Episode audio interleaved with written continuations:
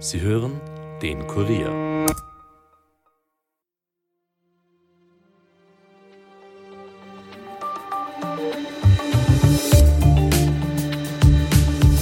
Am gestrigen Montag fand in Paris ein relativ kurzfristig angesetzter Ukraine-Sondergipfel statt.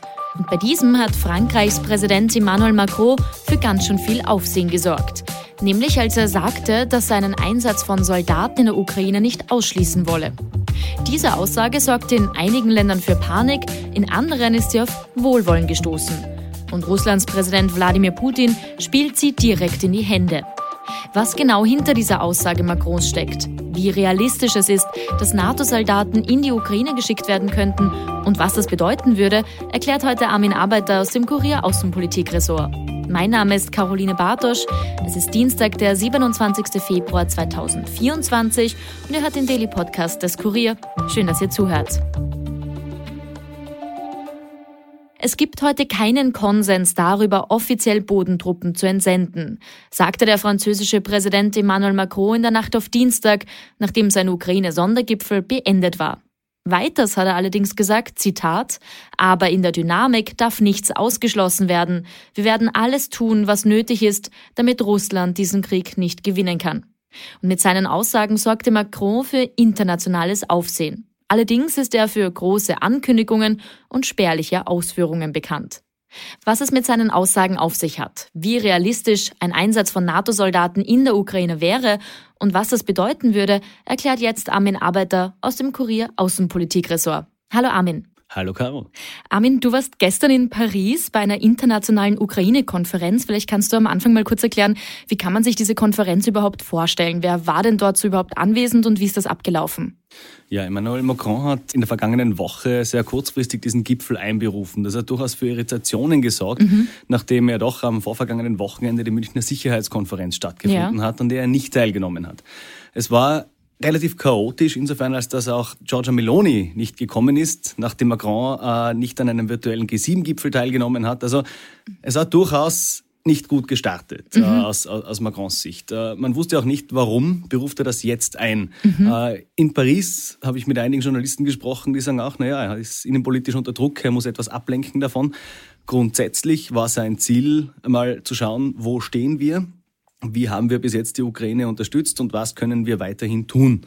Dazu sind mehr als 20 Staats- und Regierungschefs gekommen. Die USA haben ihren stellvertretenden Außenminister geschickt. Kanada den Verteidigungsminister. Dazu kommen wir später, warum das nicht unwichtig ist. Man hat sich getroffen im Élysée-Palast. Man hat hier in 2 Runden besprochen, eben zuerst festgestellt, was man getan hat und dann, was man tun kann. Aus Österreich ist der Bundeskanzler Nehammer gekommen, der gesagt hat, er wird die Sicht hineinbringen, dass der Krieg derzeit nicht zu gewinnen sein kann, dass man schauen muss, dass man die Ukraine stärkt, so dass Russland sieht, es geht so nicht weiter, aber dass man eben dann zu einer Verhandlungslösung kommt. Also das war seine Aufgabe, sein selbst erklärtes Ziel, wo er eben sagt, er hat mit Irland zum Beispiel einen guten Verbündeten gefunden, um auch das einmal aufs Tapet zu bringen. Grundsätzlich aber ist dann am Ende des Gipfels ist es dazu gekommen, dass Macron meinte, man müsse noch viel mehr tun für die Ukraine und es sei eben nicht auszuschließen, dass auch der Einsatz von Bodentruppen, von in dem Fall NATO-Bodentruppen, aufs Tapet gebracht wird. Das ist jetzt gerade schon erwähnt, diese Aussage, die du gerade angedeutet hast von Macron, die hat ja international jetzt ordentlich für Aufregung gesorgt, eben dass er nicht ausschließen könne, dass man auch darüber nachdenken muss, Bodentruppen vielleicht in die Ukraine zu schicken. Was genau hat er denn da gesagt? Eben, dass man viel mehr tun müsse und dass das nicht auszuschließen sei, aber auch, dass es noch keinen Konsens auf diesem Gipfel gegeben hat. Und die Reaktionen lassen darauf schließen, dass das tatsächlich ein Alleingang war. Also wenn sogar der polnische Premier Tusk sagt, also das kommt für uns nicht in Frage und hätten alle europäischen Länder das getan, was wir getan haben in Sachen Unterstützung, dann müsste man sich diese Frage gar nicht stellen. Also das ist, wenn das Polen sagt, dass sich natürlich ganz anders durch Russland bedroht fühlt als viele westeuropäische Länder, dann ist das schon ein Zeichen, dass Macron hier zu weit gegangen ist mit seiner Aussage. Du hast jetzt gerade schon gesagt, er hat das relativ im Alleingang vorgebracht, diesen Vorschlag, oder dass man halt mindestens darüber nachdenken müsse. Woher kommt denn jetzt diese rhetorische Kehrtwende von Macron und vor allem, warum kommt sie genau jetzt? Eben, es kann sein, dass das der innenpolitische Druck ist. Es kann sein, dass er sich wieder aufschwingen will zum Anführer Europas. Er hat ja in der Vergangenheit sehr viele Reden gehalten, die voller Visionen waren etc. Umgesetzt wurde dann relativ wenig davon. Und man kann es sich so erklären, dass er ihm wieder für Aufsehen sorgen will und dann aber eben nichts Substanzielles nachkommt. Du hast jetzt schon mal kurz ein bisschen angedeutet, wie da die Reaktionen waren. Du hast kurz Polen angesprochen. Was waren denn sonst so die Reaktionen von Frankreichs Verbündeten? Bei einigen hat sie dann auf Wohlwollen sogar gestoßen, bei anderen auf Panik. Wer steht da wo? Ja, die baltischen Staaten würden sowas wahrscheinlich eher unterstützen, weil sie sich eben noch einmal ganz anders von Russland bedroht fühlen.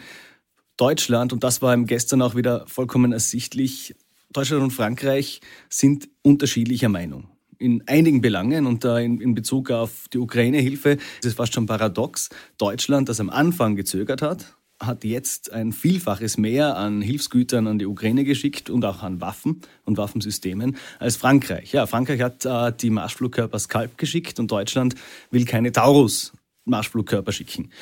Dennoch, die Unterstützung Deutschlands ist größer als die Frankreichs. Und jetzt scheint Macron irgendwie nachziehen zu wollen. Er hat auch ziemlich gestichelt gegen einen Olaf Scholz. Und auf den Videoaufnahmen, auf Bildern sieht man auch, die waren sich gestern wirklich nicht grün. Insofern war klar, dass Olaf Scholz heute gesagt hat, es wird definitiv keine Bundeswehrsoldaten in der Ukraine geben. Boris Pistorius hat heute in Wien im Verteidigungsministerium Ähnliches gesagt und hat gesagt, eigentlich ist die Diskussion damit beendet. Das heißt, Macron hat sich damit sicher wieder mal nicht viele Freunde gemacht. Jetzt haben wir schon über die Reaktionen von Verbündeten Frankreichs gesprochen, aber welche Reaktionen kamen da auch bereits aus Russland vor allem? Ja, in Russland wird diese Botschaft natürlich, nennen wir es einmal, mit Wohlwollen aufgenommen, weil sie ihnen natürlich total in die Hände spielt. Wladimir Putin sagt, spätestens seit der Gegenoffensive im Herbst 22 und eigentlich auch schon davor, man kämpfe gegen den kollektiven Westen. Wenn jetzt Macron von Bodentruppen in der Ukraine spricht, ohne ins Detail zu gehen, dann ist das natürlich ein Zeichen für Putin, beziehungsweise auch für alle seiner Unterstützer. Aha, ja schau, wir kämpfen tatsächlich gegen den kollektiven Westen. Der Kreml-Sprecher Dmitri Peskov hat unter anderem gesagt, wenn das passieren sollte, dann müssen wir uns nicht mehr fragen, ob es zu einer Eskalation kommen kann, sondern dass sie einfach da ist. Das heißt, die Aussage spielt eigentlich komplett in das Framing von Putin hinein, die Macron hier getroffen hat. Ja. Was würde das denn überhaupt bedeuten, wenn Frankreich oder auch andere westliche Länder Soldaten in die Ukraine entsenden würde?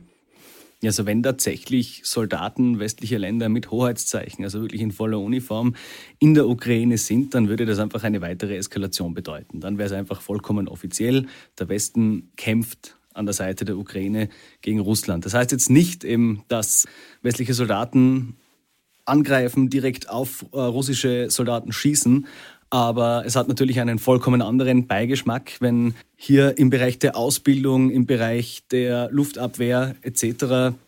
auf Seiten der Ukraine gekämpft wird. Wie gesagt, mit Hoheitszeichen, das ist der große Unterschied zur Jetzt-Situation. Jetzt ist aber auch die Frage, hat schon die Aussage allein einen Einfluss auf das Kriegsgeschehen?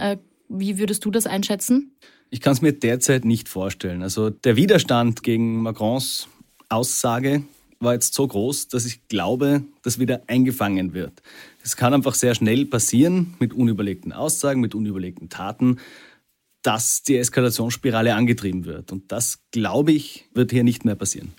Aber, und das müssen wir jetzt festhalten, es gibt jetzt noch keine konkreten Pläne zu einem Einsatz, oder? Nein, überhaupt keine.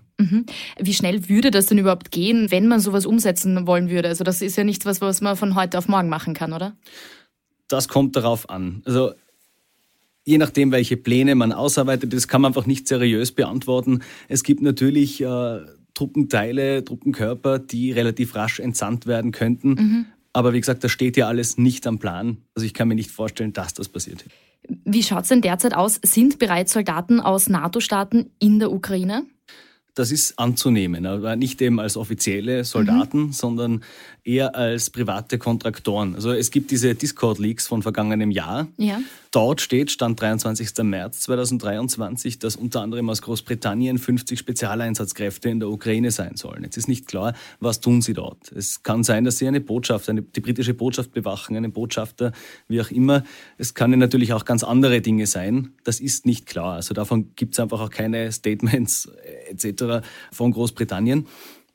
Und die nächste Geschichte ist, bei komplexen Systemen, wie zum Beispiel dem Luftabwehrsystem Patriot, kann ich mir vorstellen und können sich, nicht nur ich, sondern können sich auch andere Experten vorstellen, dass dort gewisse Soldaten ihre Uniformen ausgezogen haben, eventuell sogar ihren Dienst offiziell quittiert haben und als private Kontraktoren in die Ukraine gekommen sind, um dort ukrainische Soldaten an diesem Gerät auszubilden. Mhm. Und wie schaut das auf Seiten Russlands aus? Auch dort kämpfen Vertreter aus anderen Nationen, oder? Ja, definitiv. Also auf russischer Seite kämpfen erwiesenermaßen Soldaten aus Nepal, aus Syrien, aus Kuba, anscheinend auch aus dem Kongo. Das ist ein internationaler Konflikt in einigen Belangen. Ich meine, das gibt's in quasi jedem Konflikt. In Syrien kämpfen 15.000 Afghanen im Dienste des Iran zum Beispiel. Also das ist alles da, aber natürlich würde es ein anderes Zeichen senden, wenn offizielle Streitkräfte. Und das ist der riesige Unterschied auch zu den Kämpfern aus verschiedenen Ländern, die für Russland kämpfen. Wenn wirklich Streitkräfte, offizielle Soldaten aus NATO-Staaten auf Seiten der Ukraine kämpfen würden, hätte das natürlich eine andere Qualität. Mhm. Dann abschließend noch die Frage, was ist denn abseits von dieser Debatte sonst noch so am Gipfel passiert? Ja, es wurden sehr viele neue Unterstützungsleistungen zugesagt. Es hat unter anderem Tschechien vergangene Woche bekannt gegeben, dass 800.000 Artilleriegranaten angeschafft werden könnten. Also von Drittstaaten, das sollen Südkorea und die Türkei sein. Und hier hat Macron seinen Widerstand, den er anfänglich gehabt hat, weil er gesagt hat, es müssen alle Artilleriegranaten aus europäischer Produktion sein, aufgegeben und gesagt wollen, er wird sich dort anschließen. Es haben die Niederlande 100 Millionen zugesagt für diesen Kauf. Dann die Kanadier 22 Millionen. Also da dürfte sehr bald was weitergehen, dass die Ukraine tatsächlich 800.000 Artilleriegranaten bekommt, die sie dringend benötigt. Armin, dann sage ich vielen Dank für deine Erklärungen und dass du dir die Zeit für das Interview genommen hast. Bitte gerne. Mehr zu dem Thema lest ihr auf kurier.at.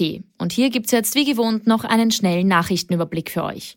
Außenminister Alexander Schallenberg von der ÖVP ist am heutigen Dienstag zu einer 4-tägigen Nahostreise aufgebrochen, die nach Israel, Palästina, Jordanien und in den Libanon führen wird. Vor seinem Abflug in Wien sprach er von sehr ermutigenden Zeichen im Ringen um Geiselbefreiung und Waffenruhe im Gazastreifen und er äußerte die Hoffnung auf einen nachhaltigen Waffenstillstand.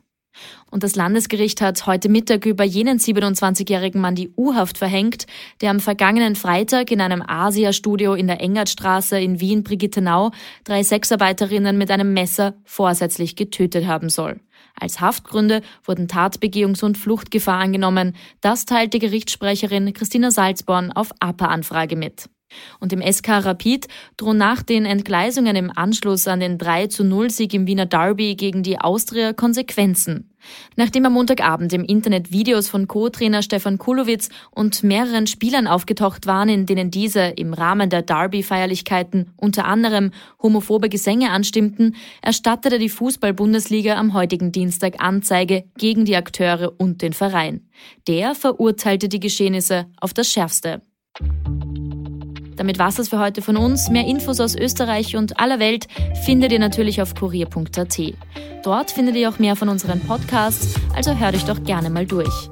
Wenn euch einer davon gefällt, dann abonniert ihn auch gleich auf Apple Podcasts oder Spotify und hinterlasst uns auch gerne eine Bewertung. Ton und Schnitt von Dominik Kanzian, mein Name ist Caroline Bartosch und ich wünsche euch einen schönen Feierabend und hört doch auch morgen wieder rein. Bis bald!